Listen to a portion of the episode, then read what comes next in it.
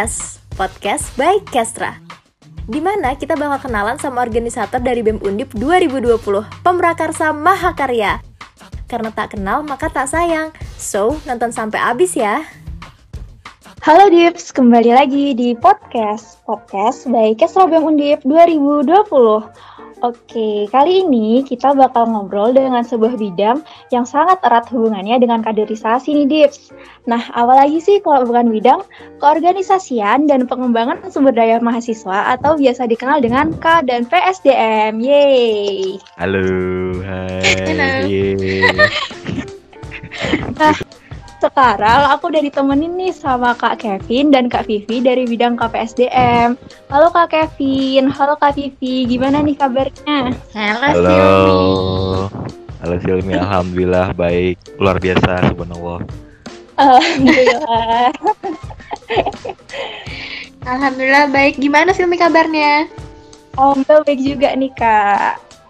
Nah oke nih Kak, sebelum kita ngobrolin nih tentang KPSDM, mungkin kakak-kakaknya bisa kenalan diri dulu nih kayak jurusan, asal, dan jabatannya di KPSDM itu sebagai apa sih gitu. Mungkin bisa dimulai dari Kak Kevin.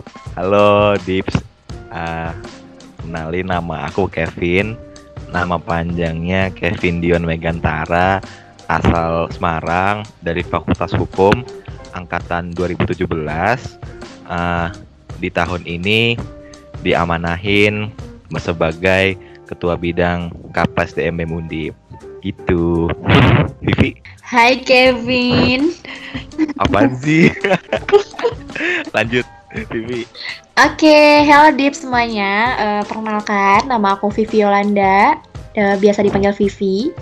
Eh, aku dari Ilmu Komunikasi angkatan 2017 dan alhamdulillah sekarang diamanahi untuk menjadi wakil kepala bidang K dan PSD BEM Undip 2020 untuk nemenin Kevin. Oke, halo Kak banget. Vivi. Nah, oke Kak, tadi kan udah kenalan nih. Boleh dong diceritain ke kita awal mulainya nih Kak Kevin dan Kak Vivi tuh ketemu sampai akhirnya jadi kabit dan wakabit gimana tuh ceritanya? Jadi, kita tuh Asik. tidak ketemu, tapi dipertemukan. Masya Allah. Enggak, jadi tuh aku sama Vivi udah kenal dari tahun 2018. Ya sekitar 2 atau tiga tahun lah. Jadi kita berdua itu emang dari staf muda, terus kadif, sampai sekarang eh, dipertemukan sebagai kabit wakabit itu emang kita dari dulu udah di KPSDM Undip itu dari zaman dulu, zaman bahula. Dulu Vivi eh Vivi staf, staf muda di divisi eh, kurikulum. Kalau aku di divisi Sinervo, emang kita satu bidang, tapi beda Mhm. divisi. Dulu juga zaman staf muda, kayak sebenarnya kita nggak begitu kenal sih zaman staf muda. Vivinya pendiam, akunya kayak gini gitu loh. Jadi kan agak nggak sinkron sebetulnya. Sebenarnya agak nggak sinkron. Vivinya pendiam, Vivinya alim gitu, kalem. Sedangkan akunya kayak gini. Terus kita baru deket itu di tahun kedua 2019. Alhamdulillahnya dipertemukan lagi Vivi sebagai kadif kurikulum, aku sebagai kadif sinervo, bertiga sama Hilmi yang sekarang jadi kabem, dulu dia sebagai kadif project management, dari situlah chemistry-nya terbangun. Asik chemistry bet gak tuh? udah lama banget ya kenalannya. Ya alhamdulillah kita dari awal BEM emang udah bareng-bareng gitu, udah kenal lah. Jadi Iya. kayak pas udah dapat amanah sebagai kabit, emang nama pertama yang terlintas tuh Vivi gitu loh, nggak ada nama lain gitu. Tapi emang Vivi ini tipe orangnya susah gitu buat di apa ya, buat diajak untuk mengambil amanah gitu kan, karena memang Vivi ini tipe yang pemikir banget lah. Dia nggak gampang untuk ngambil sesuatu, apalagi amanah yang besar gitu. Jadi proses buat ngajaknya tuh lama banget sampai tahu-tahu Vivi bilang ya udah aku mau gitu. Ya nggak Vivi?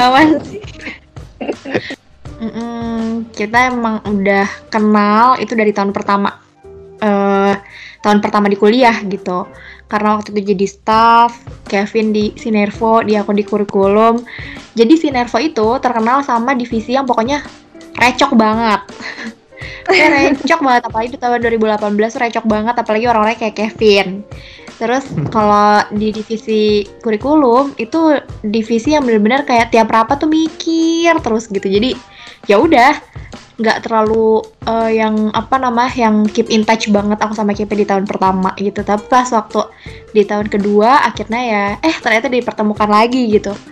Uh, bareng-bareng kalau dulu di tahun kedua tuh kita ke mana-mana maksudnya untuk di bidang PSDM itu Kevin aku sama kalau dulu ada Hilmi di project management kan. Jadi kita mulai deketnya tuh di tahun kedua gitu. Dulu ada Hilmi, sekarang dia pusing sendiri. Haha. Kasihan di Hilmi. ya. Kalau dulu kita bantu mikir, kalau sekarang kita tinggal ngetawain ya, Pin. Malah kita ngebantu lebih dalam. Oh, Hilmi. Oh iya dong. Halo Mi, kalau Berarti Kak Kevin dan Kak Vivi ini insya Allah chemistry-nya udah ada ya dan saling melengkapi lah ya yang jelas ya.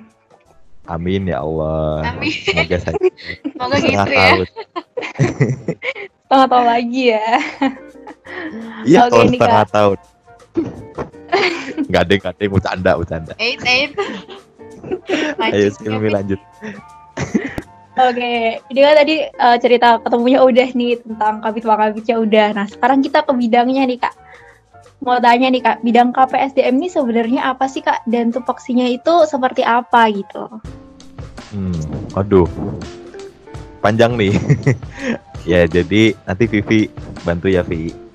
Kalau hmm. bicara PSDM itu kan uh, kepanjangannya keorganisasian dan pengembangan sumber daya mahasiswa.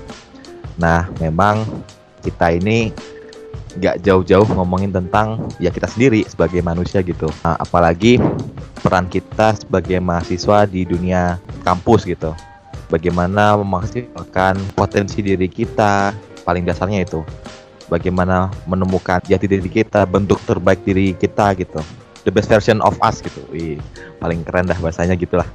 Nah, uh, tapi kalau di PSDM di PSDM ini memang lekat dengan namanya kaderisasi kaderisasi itu kan kalau kita terjemahkan berarti kan bagaimana membentuk seseorang ataupun sekelompok orang dan menanamkan nilai-nilai tertentu yang sesuai dengan lingkungannya seperti itu. Nah, dalam hal ini konteksnya kita bagaimana membentuk mahasiswa Undip sesuai dengan nilai-nilai dan tujuan-tujuan dari kelembagaan Undip sendiri. Itu sih. Dan terutama kita uh, mempersiapkan calon-calon pemimpin yang ada di Undip gitu loh. Jadi quotes yang tepat menggambarkan PSDM itu more leaders lah. Kita membuat more leaders di Undip. Mungkin agak singkatnya kayak gitu sih. Vivi mau nambahin nih? Iya benar gitu sih. Jadi kalau KPSDM itu selalu kaitannya sama pengembangan diri sih gitu. Uh, Undip kan pasti punya visi nih gitu kalau yang kita tahu visi Undip itu kan komplit gitu kan, komunikator dan lain-lainnya. Terus juga memaksimalkan peran mahasiswa itu apa aja gitu kan. Yang mungkin familiar itu ada empat, ada agent of change dan lain-lain. Nah, itu sih lebih fokusnya ke sana. Gimana caranya KPSDM ini, bidang ini, itu memaksimalkan peran mahasiswa dan maksimalin apa yang diharapkan sama Undip terhadap mahasiswanya, kayak gitu. Jadi, singkatnya, pada akhirnya KPSDM itu makanya selalu kita dekat sama stakeholder gitu. Untuk apa? Untuk penyamaan frame feel gitu. Apa sih sebenarnya yang uh, diharapin undip terhadap uh, mahasiswanya dan alumni yang seperti apa yang pengen diciptain? Kayak gitu.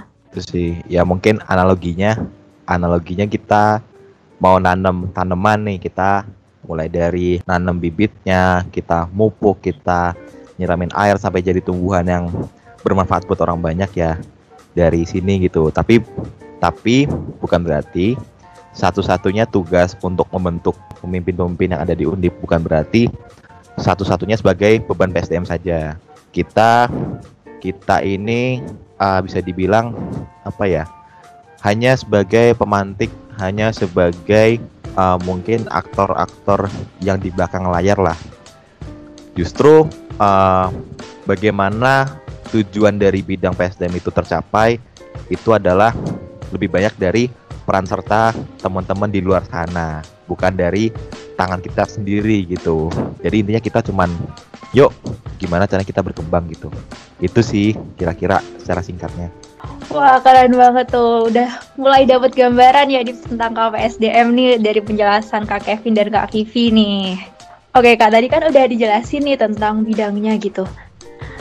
Seperti bidang lain nih Kak, mungkin bisa juga nih Kak dijelasin divisinya tuh ada apa aja dan tupoksi serta prokernya tuh ada apa aja gitu Kak. Hmm, oke oke. Aku jawab dulu ya, nanti Vivi tambahin. Jadi di PSDM ini ada tiga divisi. Divisi pertama ada yang namanya divisi kurikulum, kebijakan, dan kajian kaderisasi atau kita sering singkat menjadi K4. Nah, aku mungkin menjelaskan divisinya dengan analogi analogi tubuh aja ya, anatomi tubuh supaya gampang dicerna teman-teman. Jadi divisi kurikulum, kebijakan, dan kajian kaderisasi atau K4 ini dia berfungsi sebagai otaknya lah otaknya. Dia memikirkan segala sesuatu yang hendak diberikan yang hendak ditanamkan kepada mahasiswa. Baik itu mahasiswa baru baik itu mahasiswa uh, yang aktif di undip gitu. Dalam setiap tahapan kaderisasinya. Baik itu dalam bentuk nilai-nilai baik itu dalam bentuk indikator pencapaian baik itu dalam bentuk materi itu adalah ranahnya dari uh, divisi K4. K4 ini tupoksinya kira-kira seperti itu dan hal konkretnya mungkin salah satu yang sering dikenal oleh teman-teman seundip itu ada yang namanya buku biru. Buku biru nama bekennya lah atau nama panjangnya itu buku panduan kaderisasi mahasiswa undip. Nah itu tanggung jawabnya dari divisi K4. Terus yang kedua ada divisi sinergitas dan informasi atau sering disingkat sebagai sinervo. Nah, seperti namanya, sinergitas itu kan menyatukan lah, menyatukan, menjembatani antara uh, kita dan teman-teman fakultas, BEM fakultas, teman-teman misalkan dari UKM kerohanian yang pokoknya uh, punya kepentingan atas kaderisasi gitu. Baik itu stakeholder juga di rektorat dan sebagainya pun uh, mereka juga fungsi menyalurkan informasi. Kalau Sinervo ini memang sering dipandang sebagai humasnya PSDM gitu. Cuman sebetulnya lebih dari itu, teman-teman Sinervo lebih berfungsi sebagai bisa dibilang penglihatannya juga main, kepekaan atas perasaannya tuh juga main gitu. Jadi memang panca indernya nih main gitu. Segala yang merasakan tuh Sinervo lah gitu. Jadi kan tidak hanya mengucapkan asal saja tapi segalanya harus dipikirkan dulu. Dia mengamati observe kira-kira gitu sih fungsi dari Sinervo. Terus yang ketiga ada divisi project management. Divisi terakhir ini dia berfungsi sebagai anggota tubuh yang bergerak lah. Baik itu tangan ataupun kaki lah. Kenapa begitu? Karena segala hal yang difikirkan oleh kurikulum itu tidak akan ada artinya ketika tidak ada bentuk aplikatif yang bisa dilaksanakan, yang bisa dirasakan langsung, yang bisa diikutin sama teman-teman mahasiswa Undip. Nah, project management ini berfungsi untuk mengolah apa yang udah dipikirin oleh teman-teman kurikulum menjadi sesuatu yang konkret, menjadi sesuatu yang berbentuk bisa dibilang event lah, event gitu, atau suatu project. Nah, kira-kira Kayak gitu sih sedikit gambaran divisinya. Mungkin Vivi mau nambahin? Aku cuma mau analogiin aja nih Sel. Jadi kalau di KPSDM itu untuk mensinkronkan dari setiap divisi, jadi kita analoginya kalau dijadiin sebagai apa ya organ e, tubuh manusia, kurikulum atau K4 itu sebagai otaknya, ibaratnya semua sistemnya, alurnya, e, terus nilai-nilai kaderisasinya itu dibentuk di K4, terus disebarluaskan penyesuaiannya dan segala macamnya itu dari Sinervo. Jadi kayak ibaratnya Sinervo ini sebagai panca inderanya gitu. Nah terus dikemas lah dalam bentuk ke kegiatan, event dan sebagainya itu melalui PM atau project management kayak gitu sebagai tangan dan kakinya KPSDM gitu. Oke, berarti ketiganya itu saling melengkapi dan harus bekerja bersama gitu ya. Bener banget, jadi saling berkesinambungan gitu sih. Nah, kalau untuk masing-masing itu bisa dijelasin nggak proker-prokernya, Kak? Mungkin supaya runtut, aku jelasin prokernya per divisi ya. Jadi, Divisi pertama, divisi kurikulum, kebijakan dan kajian kaderisasi atau keempat itu kalau prokor berbentuk eventnya dia cuma punya satu yaitu dinamakan dengan Lokakarya Kaderisasi atau nama bekennya Lokat. Nah, Lokat ini uh, adalah suatu forum, forum diskusi ataupun diskursus kita membahas mengenai segala hal tentang kaderisasi. Kita di sana mencari musyawarah mufakat lah bisa dibilang. Nah, uh, lokat ini biasanya dalam satu tahun dilaksanakan satu atau dua kali itu tergantung kebutuhan dan tidak hanya di ranah universitas tapi di fakultas pun juga ada lokat. Nah, kalau di tahun ini lokatnya itu membahas beberapa hal yang dihasilkan oleh teman-teman keempat. Jadi eventnya cuma satu karena tugas utama dari divisi ini adalah dia membentuk suatu produk dari hasil pemikiran-pemikiran tentang kaderisasi. Misalkan contoh di tahun ini lokatnya itu ada lokat 1 dan lokat 2. Lokat 1 alhamdulillah sudah dilaksanakan di bulan Juni kemarin. Kita di sana tidak membahas buku biru, akan tetapi kita coba menghadirkan suatu hal yang baru, yakni buku saku kaderisasi mahasiswa baru Undip. Nah, itu nanti uh, bagi teman-teman maba, insya Allah kita membuat atau berusaha mengakomodir kebutuhan teman-teman maba mengenai informasi-informasi yang ada di Undip, terutama informasi mengenai kegiatan kemahasiswaan dan juga kegiatan pengkaderan. Itu yang pertama di lokat satu. Apalagi kan di masa pandemi kayak gini, di satu semester ke depan belum bisa tatap muka, sehingga perlu satu platform yang bisa dipegang oleh teman maba dan mereka tahu gitu informasi tentang yang ada di Undi. Terus nanti lokat kedua, insya Allah dilaksanakan di bulan November. Rencananya dari teman-teman kurikulum uh, hendak membuat satu gebrakan lagi, yakni di sana kita akan membahas mengenai rencana strategis kaderisasi mahasiswa Undi. Mohon doanya juga supaya lancar ya.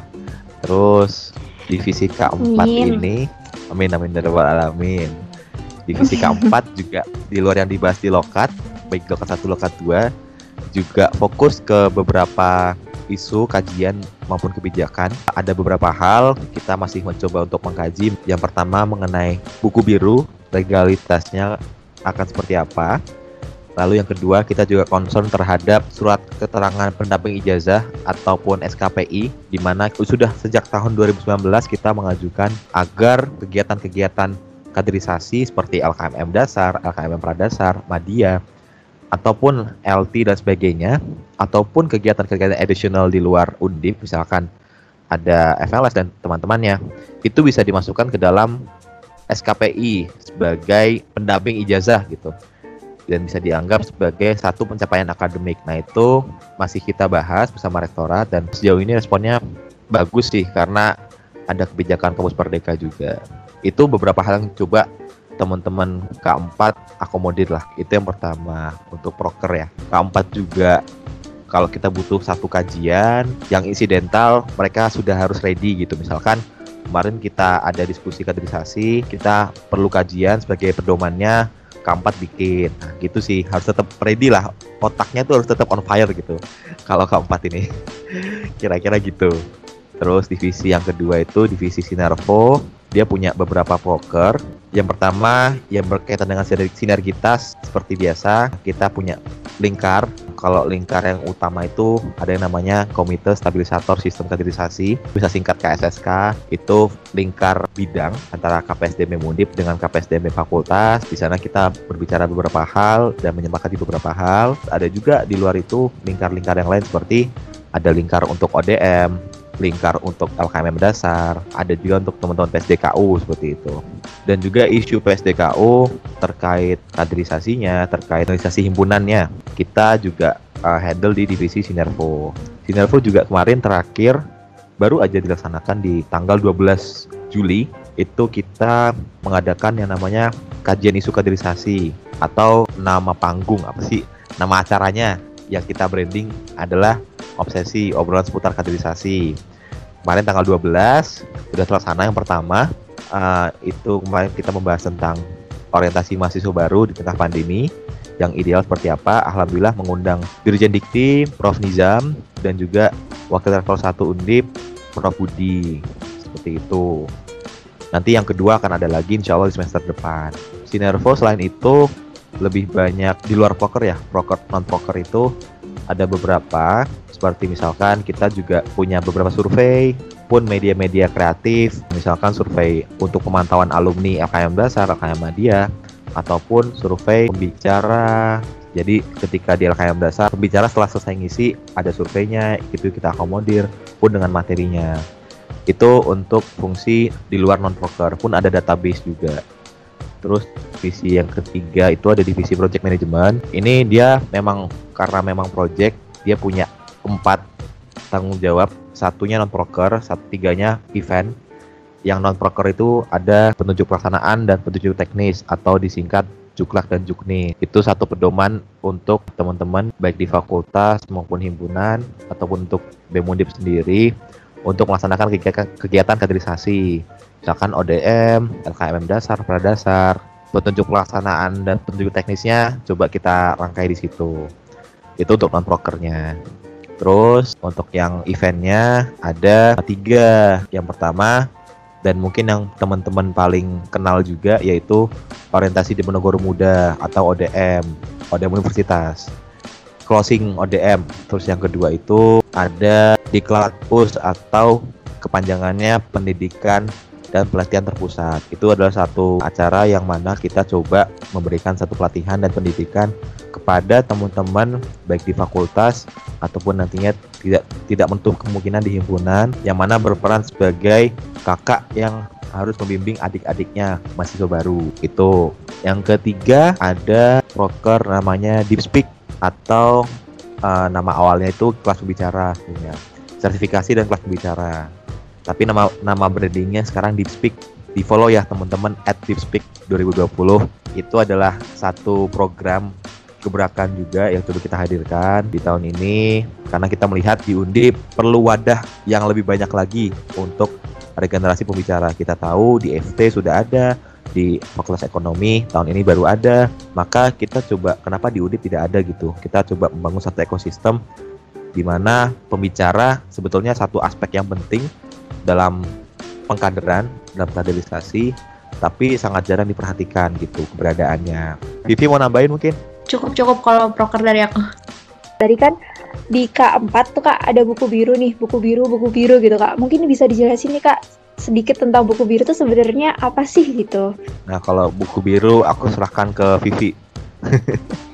Oke, okay. uh, eh, aku jelasin sedikit tentang buku biru ya Sil. Iya. Jadi gini teman-teman, uh, buku biru itu adalah buku pedoman kaderisasi yang saat ini dipegang sama mahasiswa Universitas Diponegoro gitu. Jadi buku biru ini isinya adalah uh, seluruh sistem kaderisasi di Undip gitu. Dari mulai alur kaderisasinya, terus materi-materi yang dibahas dari setiap alur kaderisasi dan sebagainya itu dimasukin ke buku biru gitu. Nah, tujuan dari buku biru ini tuh sebenarnya apa sih?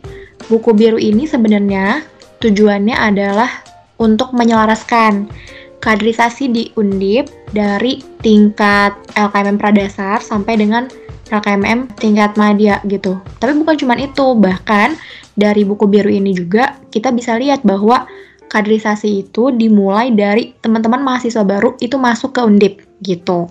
Jadi kalau Silmi dan teman-teman lihat, Dips lihat nanti di alur kaderisasi itu dimulai dari ODM nih Sil gitu sampai LKMM uh, tingkat menengah dan lain-lain kayak gitu. Nah, itu semua dibahas di buku biru atau buku panduan kaderisasi, buku pedoman kaderisasi Universitas Diponegoro gitu, yang biasa kita kenal sebagai buku biru.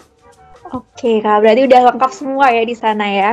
Bener banget. Dan di situ sifatnya udah general banget gitu. Jadi dipakai untuk semua fakultas gitu. Nah makanya kenapa buku biru ini juga di breakdown. Jadi setiap fakultasnya itu juga bikin buku biru sendiri berdasarkan setiap fakultas masing-masing untuk disesuaikan kulturnya sesuai dengan fakultasnya masing-masing gitu. Oke, tuh Rips, udah kompleks banget semuanya. Lengkap pokoknya ya. Itu, itu. Namanya dikit deh, Silmi. Iya kak. Ya betul kata Vivi. Kenapa harus ada buku biru gitu? Karena gini, PSDM itu perannya peran awalnya ya teman-teman mahasiswa baru masuk nih. Kita analogikan teman-teman adalah orang yang sedang bepergian dan ada di tengah simpang lima misalkan. Simpang lima kan ada lima jalan tuh. Kita bingung nih mau ambil jalan yang mana. Yang tepat ke arah tujuan kita. Maka perlu satu pegangan dong supaya dia ngerti gitu mau ke mana arahnya. Perlu di Google Maps lah apa atau peta kayak apa kayak. Nah kira-kira kayak gitu karena kaderisasi itu kan satu bentuk pengarahan. Yang namanya pengarahan tanpa satu pedoman akan tidak terarah jadinya malahan dia akan berbeda-beda lah dan tidak akan menjadi satu pedoman yang baik ketika dia tidak memiliki indikator pencapaian dan juga materi yang mendalam, terinci dan terencana gitu dan itu semua kita coba hadirkan dalam buku biru ini. Itu sih kenapa harus ada buku biru. Oke, nah mungkin teman-teman besok-besok bisa dibaca tuh buku birunya ya. Nah, lanjut nih Kak. Tadi kan udah jelasin nih tentang proker-prokernya. Nah, berhubung lagi pandemi nih, ada nggak sih kak dampak ke prokernya dan kayak apa sih dampaknya gitu kak? Oke, okay. uh, eh, aku aku jawab ya Sil. Jadi kalau untuk ada atau enggak pengaruhnya sama proker pasti ada gitu karena sebenarnya kalau dilihat dari pandemi ini ini jadi tantangan besar ya Sil buat kita semua bahkan bukan cuma buat KPSDM buat semua ormawa di Undip bahkan bahkan gak cuma di Undip tapi juga buat di seluruh Indonesia gitu. Ini tantangan besar buat kita gimana caranya kita eh, beradaptasi gitu sama kondisi sama keadaan gimana caranya proker ini bisa berjalan tapi nggak menghilangkan esensi gitu. Nah kalau dari PSDM sendiri sih jelas berpengaruh banget gitu. Kita bahkan ada beberapa uh, banyak banget proker-proker yang uh, mungkin harusnya online eh harusnya offline akhirnya kita bikin gimana caranya bisa dilaksanakan secara online gitu. Jadi sejauh ini emang ini jadi tantangan besar sih buat kita. Atau bahkan akhirnya beberapa proker pun yang nggak bisa dilaksanakan secara online ya kita cut atau bahkan kita ganti. Beberapa proker yang sekarang jadi apa ya salah satu bentuk PSDM adaptasi aja kita beberapa salah satunya adalah adanya podcast juga nih sih gitu. Jadi PSDM tuh juga bikin podcast dan bisa didengerin juga di Spotify kayak gitu. Nah itu salah satu bentuk apa ya adaptasi mungkin ya Sil gitu dari PSDM. iya kak. Gitu. Aku nambahin deh, Silmi. Iya kak. Uh, jadi memang gini sih, bicara tentang kita kan ranahnya ngembangin orang gitu. Kita ngembangin manusia gitu seseorang ataupun sekelompok orang pasti kita akan lebih efektif transfer learningnya itu ketika kita bisa bertemu langsung berinteraksi langsung. Karena tidak bisa dipungkiri bahwa kita tidak hanya ingin memberikan pengetahuan tapi juga pengalaman. Dan itu semua bisa ditangkap bisa dicerna sama orang ketika ada satu faktor X yang namanya feel gitu. Antara satu orang dengan yang lainnya. Nah, mungkin teman-teman juga merasakan ketika semua serba online sekarang dipaksa serba online, yang berkurang adalah sentuhan fisik dan juga feelnya. Ketika kita bicara tentang kaderisasi, yang mana pasti terdampak sangat besar. Dan mungkin teman-teman di luar sana yang ikut LKM dasar pasti juga merasakan gitu kok online gini ya? Nggak begitu menyentuh gitu. Pasti pasti teman-teman akan merasakan seperti itu. Akan merasakan kok kok kurang gitu. Nggak iya benar banget nah, memang apa ya gini sih kaderisasi itu akan berhasil transfer learning ataupun pengajaran apa pun akan berhasil ketika adanya hubungan dua arah antara satu dengan yang lainnya. Ketika ada orang yang berbicara, tapi lawan bicaranya tidak respons, itu tidak akan jadi terjadi satu tahap learning. Begitupun dalam kaderisasi. Kita mau bicara tentang offline, apalagi online, harus ada hal itu. Ini sorry to say ya, mungkin offline saja dengan kita bertatap muka langsung, baik dengan metode ceramah, baik dengan metode FGD, tidak 100% semua orang dalam forumnya itu bisa paham dan meresapi gitu.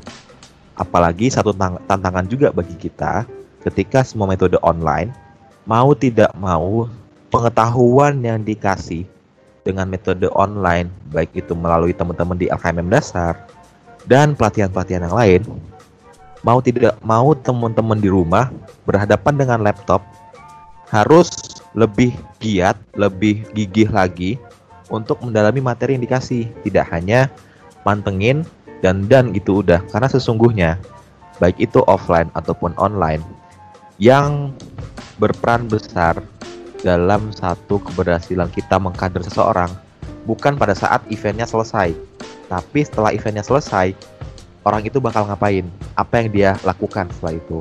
Nah itu sih mungkin hashtag pesan moral juga buat teman-teman yang lagi LKM dasar maupun nanti teman-teman yang mengikuti pelatihan-pelatihan secara online. Jadi lebih aktif lagi yuk, gitu sih dari aku. Pasti berdampak sih ke proker kalau proker kita sendiri misalkan kayak deep speak gitu. Deep speak deep speak kan memang pengennya offline ya. Tapi mau tidak mau kita dengan metode daring pun dengan koordinasi dengan teman-teman fakultas itu harus daring proker-proker yang lain. Sama juga kita selagi masih bisa daring kita jalankan secara daring. Gitu sih. Dan juga tadi ada podcast juga. Oh ya ini numpang promosi podcast di podcast orang lain. Jadi kita simbiosis mutualisme Gak apa-apa ya Silvi.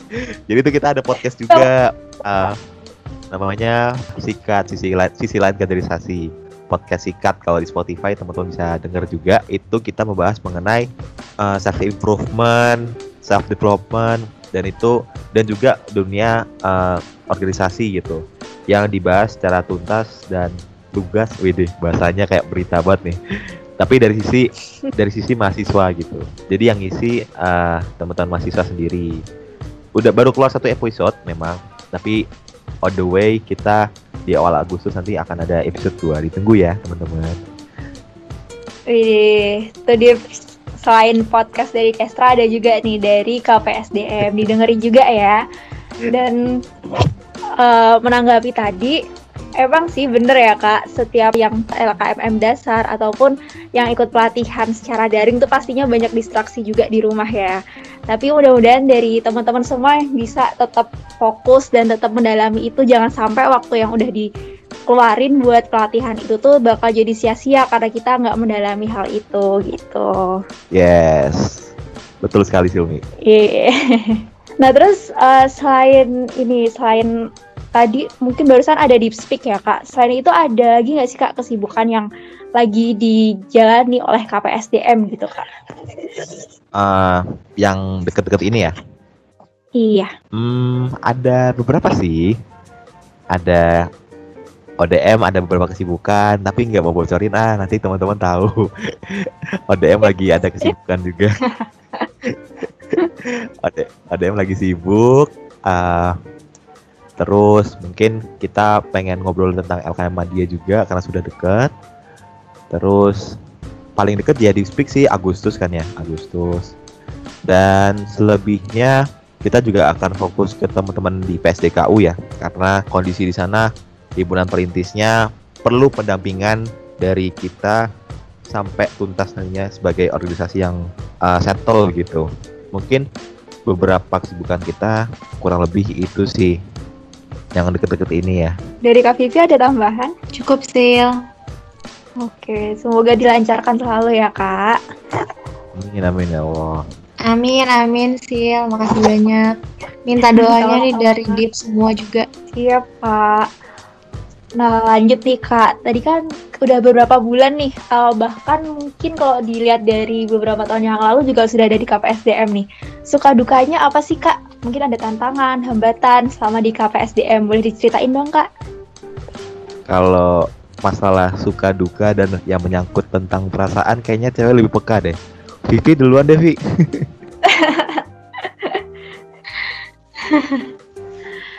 Soal suka duka gimana ya kalau PSDM? Dari mana dulu ya? Sebenarnya gini sih kalau uh, ngomongin suka duka dan tantangan di KPSDM sih karena kita kalau dari aku ya, kalau dari aku pribadi dan Kevin juga tentunya sebagai yang pegang bidang KPSDM pasti punya beban moral untuk pegang sistem kaderisasi di Undip gitu ibaratnya ya kalau dari kita gitu karena kayak misalnya sekarang seberapa terkaya terkaryakan sih mahasiswa Undip terus juga uh, apa namanya gimana nih peran ormawa di undip segala macam itu kan pasti selalu ada kaitannya sama kaderisasi gitu. Itu kadang jadi tantangan besar buat kita gitu sih tapi kalau untuk internalnya mungkin Kevin yang bisa lebih paham kondisinya kayak gimana? Di kok lempar sih. Iya ya deh deh deh aku jawab deh Silmi uh, Kalau sukanya sih banyak ya. Alhamdulillah.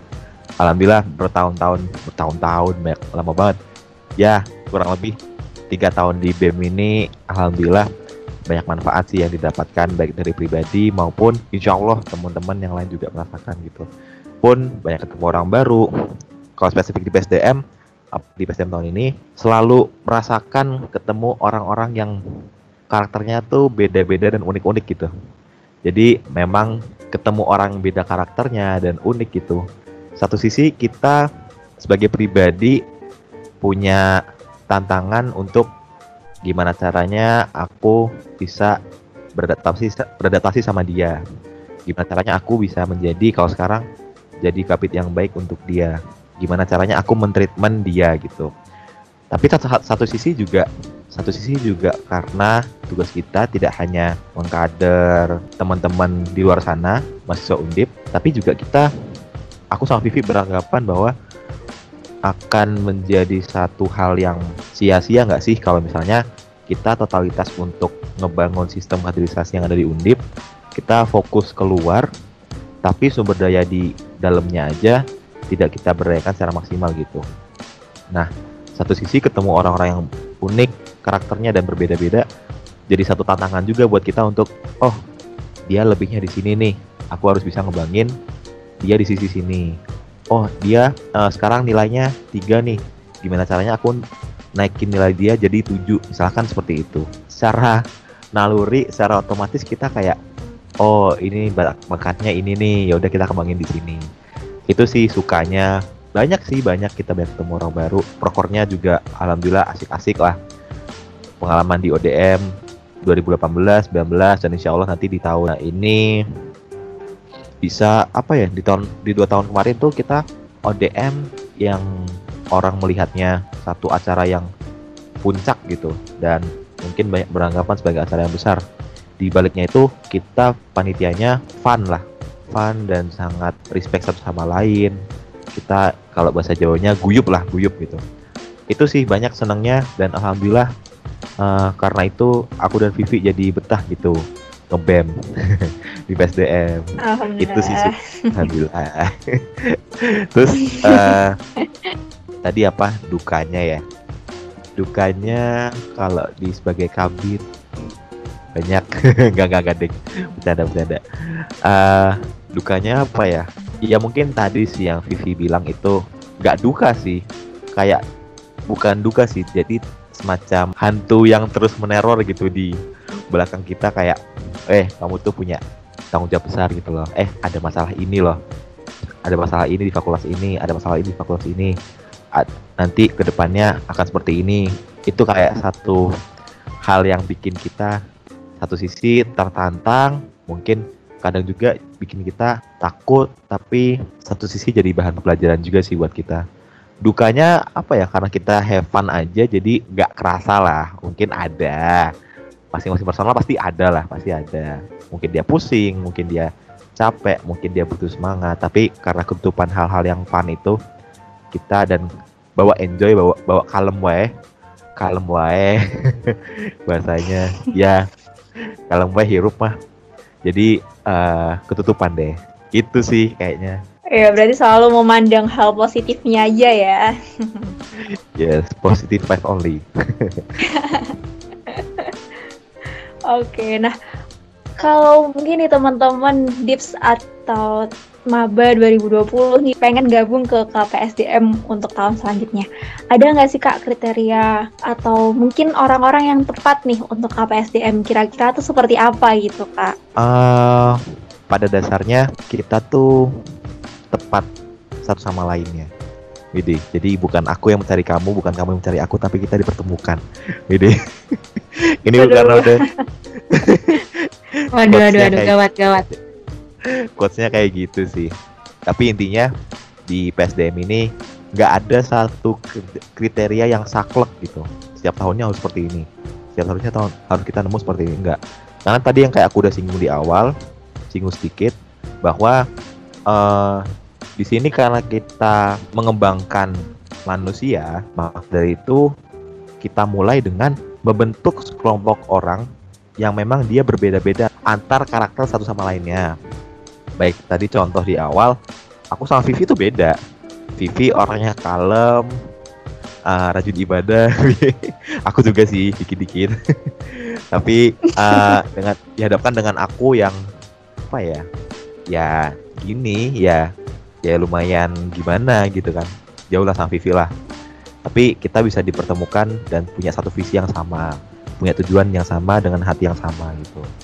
Itulah salah satu bentuknya gitu. Jadi kita nggak pernah punya kriteria yang saklek sih setiap tahunnya. Asalkan kalau aku sama Vivi ya aku sama Vivi asalkan kamu punya hati yang tulus gitu untuk melihat atau mengembangkan orang lain dan rela untuk tidak mendapat spotlight misalkan kayak gitu. Ya udah kamu orang yang kami cari gitu kamu orang lah buat di PSDM gitu. Pegangan kita itu aja. Selebihnya kalau kalau dilihat kalau dilihat dari sisi kompetensi di PSDM pun beda-beda ya. Dan itu gak ada kriteria sakleknya. Aku sama Vivi cuma pegangan satu aja. Kalau kamu punya hati yang tulus ayo kita jalanin bareng. Itu sih. Ya nggak Vi? Yoi nggak Vi? Bahasa aku Vi. Iya banget sih. Tapi benar banget sih. Karena kalau ngomongin PSDM pasti ngomongin manusia, ngomongin orang lain, ngomongin banyak orang gitu. Jadi pasti yang dipikirin gak cuma diri kita sendiri. Jadi yang paling penting dari ke PSDM kita memang benar-benar cari orang yang tulus, yang mau kerja, yang ibaratnya bahkan uh, mungkin tadi karena kita punya beban moral untuk mengembangkan orang lain, terus lihat pengembangan diri mahasiswa di Undip itu kayak gimana itu jadi beban moral buat kita. Semua bahkan gak cuma PSDM ya tapi pasti uh, mahasiswa di Undip juga. Itu jadi beban yang ditanggung bareng-bareng gitu. Jadi yang paling penting emang bener-bener ketulusan terus kepekaan juga. Jadi ya itu yang paling penting. Nggak cuman gimana caranya proker ini jalan tapi juga gimana caranya sistem ibaratnya uh, internal KPSDM ini juga punya rasa mau gitu ngeberdayin banyak orang gitu. Jadi harus ibaratnya punya waktu lebih untuk banyak mikirin orang lain gitu. Gitu sih Sil. Udah, coba nih ya buat tips yang pengen daftar ke KPSDM ditengok dulu nih hatinya nih kayak gimana sih gitu. Aku nambahin di sini. Masya Allah. Iya silakan Kak ini kalau kalau mainin hati pasti ini yang paling bisa Kevin nih waduh. Ya gimana pengalaman sih pengalaman lama. Aduh curhat dikit lah. Jadi mungkin teman-teman yang dengar akan banyak mahasiswa baru yang mungkin ya. Kalau teman-teman maba yang dengar halo selamat datang di Undip. Uh, teman-teman mungkin akan berpikir bahwa oh kalau teman-teman jadi di bidang KPSDM berarti nanti uh, di depan banyak orang terus dong. Karena kan kita harus membimbing banyak orang. Karena kan kita harus jadi panutan dan lain sebagainya terus banyak yang berpikir bahwa ah aku takut. Ah aku nggak pede. Aku insecure. Kan banyak anak-anak sekarang gitu kan. Balik lagi sih yang aku bilang sih. Tiga tahun aku di PSDM banyak mengenal banyak orang. Ada temanku yang memang dia minderan. Ada temanku yang memang dia basicnya bukan orang yang suka atau pandai bersosialisasi itu pun ketika kita ngobrol dia punya otak yang encer gitu dan dia punya kemauan untuk ada di sini dia punya kemauan punya hati yang tulus buat ngembangin orang lain. Dan itu satu nilai plus yang nggak semua orang punya gitu. Nah itu itu yang kita cari. Bukan berarti kamu masuk sini harus udah bener-bener jadi orang yang pede udah bener-bener jadi leader gitu. Enggak kit, kit, kamu masuk ke sini di PSDM uh, nggak harus jadi orang yang udah jadi dulu. Tapi kamu masuk ke sini di PSDM kita memang bertugas untuk membuat atau mengembangkan orang lain. Tapi bukan berarti kamu tidak bisa berkembang di internal PSDM. Justru sebaliknya, kamu akan banyak berkembang sambil mengembangkan orang lain. Kayak gitu sih. Iya, berarti selalu ingin belajar juga ya, Kak? Iya, yes, betul banget. Oke. Nah, nih Kak, berarti udah nih itu aja ya? Atau ada tambahan lagi? Itu aja. Okay. Pasnya berapa deh, Silmi? Oke udah pas tuh udah pas. udah mantap deh sih pokoknya kuncinya tentang hati asik. Oke nih kak, lah nggak kerasa nih kak kita udah ada di penghujung obrolan nih, penghujung obrolan podcast kali ini nih. Nah sebelum menutup podcast kali ini ada nggak nih pesan buat teman-teman dari Kak Kevin dan Kak Vivi nih? Mungkin bisa dimulai dari Kak Kevin. Oke Kak, tadi kan juga disebutin nih tentang ODM. Nah sebenarnya ODM itu apa sih Kak? Mungkin bisa memberikan gambaran singkat nih gitu. Oke, makasih Silmi aku coba jelasin. Jadi ODM itu kepanjangannya adalah orientasi di Ponegoro Muda. Nah, orientasi di Ponegoro Muda ini adalah nickname atau nama judul acara dari uh, seluruh rangkaian kegiatan orientasi yang ada di Undip bagi mahasiswa baru, terutama acara puncaknya, yakni closing ODM. Jadi teman-teman mahasiswa baru pada umumnya itu akan ada beberapa rangkaian, baik itu nanti ODM di fakultas, ODM di departemen, terus nanti juga ada yang namanya pendidikan karakter, dan nanti puncaknya adalah ODM di tingkat universitas, yaitu closingnya, acara puncaknya. Nah, itu yang menjadi tanggung jawab utama dari KPSD Memundi. Sedikit juga mungkin untuk teman-teman angkatan 2020, jadi memang ODM mengangkat tema yaitu semesta lingkungan. Nah, kenapa semesta lingkungan? Karena kita melihat bahwa akhir-akhir ini uh, fenomena lingkungan banyak terjadi nih di seluruh dunia baik itu bencana alam longsor, banjir bandang, kebakaran hutan, pun kelangkaan satwa di dunia semakin banyak. Dan yang terbaru, lingkungan tidak hanya bicara tentang satwa, tidak hanya berbicara tentang tumbuh-tumbuhan saja, kan tapi lingkungan ini adalah satu semesta. Semesta kan keseluruhan ya, dan juga saling bersinergi satu sama lain. Juga termasuk dengan manusia. Dan yang baru-baru ini juga ada dan juga paling besar yang kita alami sekarang adalah tentang pandemi COVID-19. Itu pun juga ada andil dari kita. Nah, dengan tema ini kita mengharapkan bahwa dari Undip bisa menyadarkan teman-teman di luar sana bahwa ketika kita menjaga alam, ketika kita saling bersinergi dengan lingkungan, maka alam pun akan balik menjaga kita gitu. Karena sudah sangat penting untuk kita punya mindset bahwa kehidupan ini bukan hanya untuk kita, tapi juga anak cucu kita ke depannya. Bagaimana menciptakan dunia yang sustainable dan ramah lingkungan. Itu sih yang kita pengen tanamkan kepada teman-teman sekalian untuk temanya. Nah, dengan tema tersebut kita punya beberapa nilai yang ingin kita tanamkan kepada teman-teman. Ada lima nilai. Yang pertama ada kritis, yang kedua ada uh, cinta kasih, yang ketiga ada budi pekerti luhur, yang keempat ada karya, dan kelima ada global. Nah, diharapkan dengan nilai-nilai ini, teman-teman bisa memberikan kontribusi yang konkret terhadap lingkungan sekitar masing-masing. Itu sih, terutama untuk teman-teman mahasiswa baru angkatan 2020. Selamat datang dan ditunggu kehadirannya di ODM. Yeay, itu ya buat teman-teman maba nih 2020. Oh iya dan follow IG-nya juga. Follow IG-nya juga di ODM Undip follow Twitternya juga at ODM Undip, di YouTube juga ada ODM Undip. Jadi stay tune terus ya di sos sosmed ODM itu. Hehehe. lengkap tuh, ye. Jangan lupa di follow dan di subscribe ya. Subscribe. Jadi uh, ini kesan-pesan untuk mahasiswa Undip ya, secara keseluruhan ya Silmi atau maba aja? Iya, secara keseluruhan boleh, untuk maba juga boleh. Oke deh, terutama di masa pandemi ini ketika kita raganya tidak bisa saling bertemu satu sama lain bukan berarti interaksi kita tidak bisa terlaksana. Bukan berarti hati kita tidak bisa tertaut satu sama lainnya. Teman-teman jangan lupa untuk selalu aktif untuk selalu mengembangkan diri teman-teman. Dan juga tadi pesan awalku jangan lupa selalu jaga keep in touch dengan siapa pun terutama dengan orang tua dengan kerabat-kerabat terdekat, sahabat-sahabat terdekat karena memang di masa pandemi ini banyak memberikan waktu kita untuk mundur selangkah dua langkah. Sembari kita berpikir dan juga merefleksikan diri kita atas sebenarnya kita tuh ada di titik mana sih? Sebenarnya apa sih yang kita kejar? Sebenarnya apakah tujuan hidupku sudah betul gitu?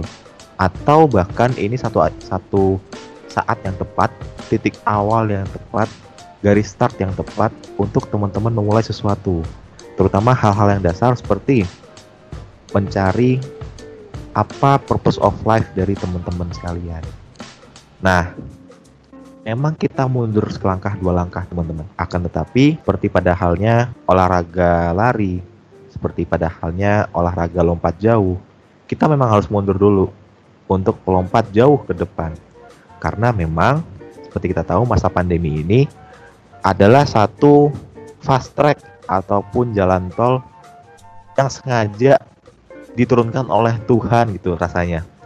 Untuk kita lebih cepat sampai ke masa era masa depan ya ini yang serba teknologi dan mana revolusi industri 4.0 sudah di depan mata. Dan juga uh, Indonesia akan menghadapi bonus demografi di tahun 2030-2040 yang mana berarti populasi di Indonesia akan semakin banyak dan juga proyeksi dari populasi penduduk produktif, usia produktif akan lebih banyak daripada usia non produktif yang mana itu akan menjadi satu beban bagi negara kita ketika kita tidak bisa mengembangkan diri kita, ketika tidak kita tidak bisa memberikan kontribusi nyata bagi bangsa ini.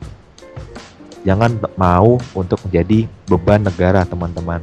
Mulailah dari sekarang dan kalau teman-teman mulai ataupun bingung untuk memulai dari mana, startnya dari mana, ada satu kutipan yang aku pengen kasih investasi terbaik adalah diri kita sendiri teman-teman jangan lupa untuk terus self improvement jangan lupa untuk terus belajar hal-hal baru karena dengan cara tersebut semangat perjuangan kita rasa penasaran kita dan gairah kita akan belajar dan tahu sesuatu akan terus terjaga gitu aja sih teman-teman semangat semuanya Yeay, mantep banget tuh pesennya. Makasih Kak Kevin. Iya, sama-sama. Oke, dari Kak Vivi mungkin ada? Oke, karena tadi dari Kevin secara secara, secara keseluruhan, general untuk seluruh mahasiswa Undip, kalau untuk aku, uh, aku mau kasih pesan aja buat teman-teman mahasiswa baru, uh, kenali diri kalian dan uh, jadikan waktu kalian selama berkuliah itu adalah masa-masa kalian banyak belajar, banyak mencari pengalaman yang sampai pada akhirnya ketika kalian uh, keluar dari kampus, kalian udah mengenal diri kalian itu seperti apa gitu. Dan apa sih sebenarnya yang pengen kalian uh, bentuk setelah kalian berkuliah gitu. Jadi maksimalin aja pokoknya selama teman-teman nanti kuliah gitu karena pasti tentunya selama maba itu mahasiswa baru itu punya waktu yang cukup panjang ketika uh, teman-teman udah tahu nih gitu, udah mengenal dirinya dan udah menentukan pilihan akan hidup seperti apa dan sudah menentukan tujuan hidupnya akan dibawa seperti apa gitu. Jadi teman-teman bisa membentuk dan membangun hidup yang jauh lebih terencana gitu. Mungkin kalau dari aku gitu aja ya. Aku juga pengen dong buat teman-teman maba 2020 sedikit aja. Oke, boleh Kak. Mungkin teman-teman merasa uh, bahwa di satu sisi teman-teman senang, teman-teman bisa punya satu achievement, punya satu kesempatan untuk belajar di universitas yang teman-teman inginkan. Punya privilege dari banyak orang yang tidak bisa kuliah. Satu sisi mungkin teman-teman senang, tapi satu sisi pasti ada sisi manusiawi dalam diri kita bahwa kita merasa sedih di masa era baru hidup kita step baru hidup kita. Kita dihadapkan dengan kondisi yang seperti ini. Kita sebagai mahasiswa baru tentunya ingin melihat secara langsung gedung kampus kita, merasakan vibes kuliah hari pertama, merasakan bertemu dengan orang-orang baru, teman-teman baru, menjalin relasi baru, pergi ke perpustakaan, mencari buku-buku baru, ngambis di kafe, mungkin teman-teman ingin seperti itu. Pun teman-teman mahasiswa uh, non maba mahasiswa yang sudah aktif lama pasti merasakan vibe seperti itu. Tapi yakinlah teman-teman bahwa setelah badai pasti akan ada pelangi. Dan tugas kita sekarang adalah berpasabar kita menunggu pelangi tersebut datang. Itu aja sih. Semangat teman-teman. Oke, nah itu teman-teman. Semoga pesannya bisa memberi kalian semangat ya, dan semoga kalian juga tetap semangat di era seperti ini. Nah, terima kasih banyak ya untuk Kak Kevin dan Kak Vivi yang sudah mau meluangkan waktu dan sharing serta berbagi cerita di podcast kali ini. Semoga urusannya selalu dilancarkan dan semoga KPSDM juga semakin lancar. Amin, amin, ya rabbal alamin. Makasih juga Silvi dan teman-teman yang udah mendengarkan. Sama-sama Kak. Nah, Dips, gimana? Udah tahu kan tentang KPSDM? Nah, semoga informasi yang tadi bisa bermanfaat untuk kalian ya. Terima kasih sudah mendengarkan podcast ini. Jangan lupa untuk terus berprogres ya, Dips. Tingkatkan selalu kapasitas diri meskipun secara daring dan di rumah aja. Oh iya, sehat selalu ya, Dips. Jangan lupa patuhi protokol kesehatan dan sampai jumpa di podcast selanjutnya. Bye-bye.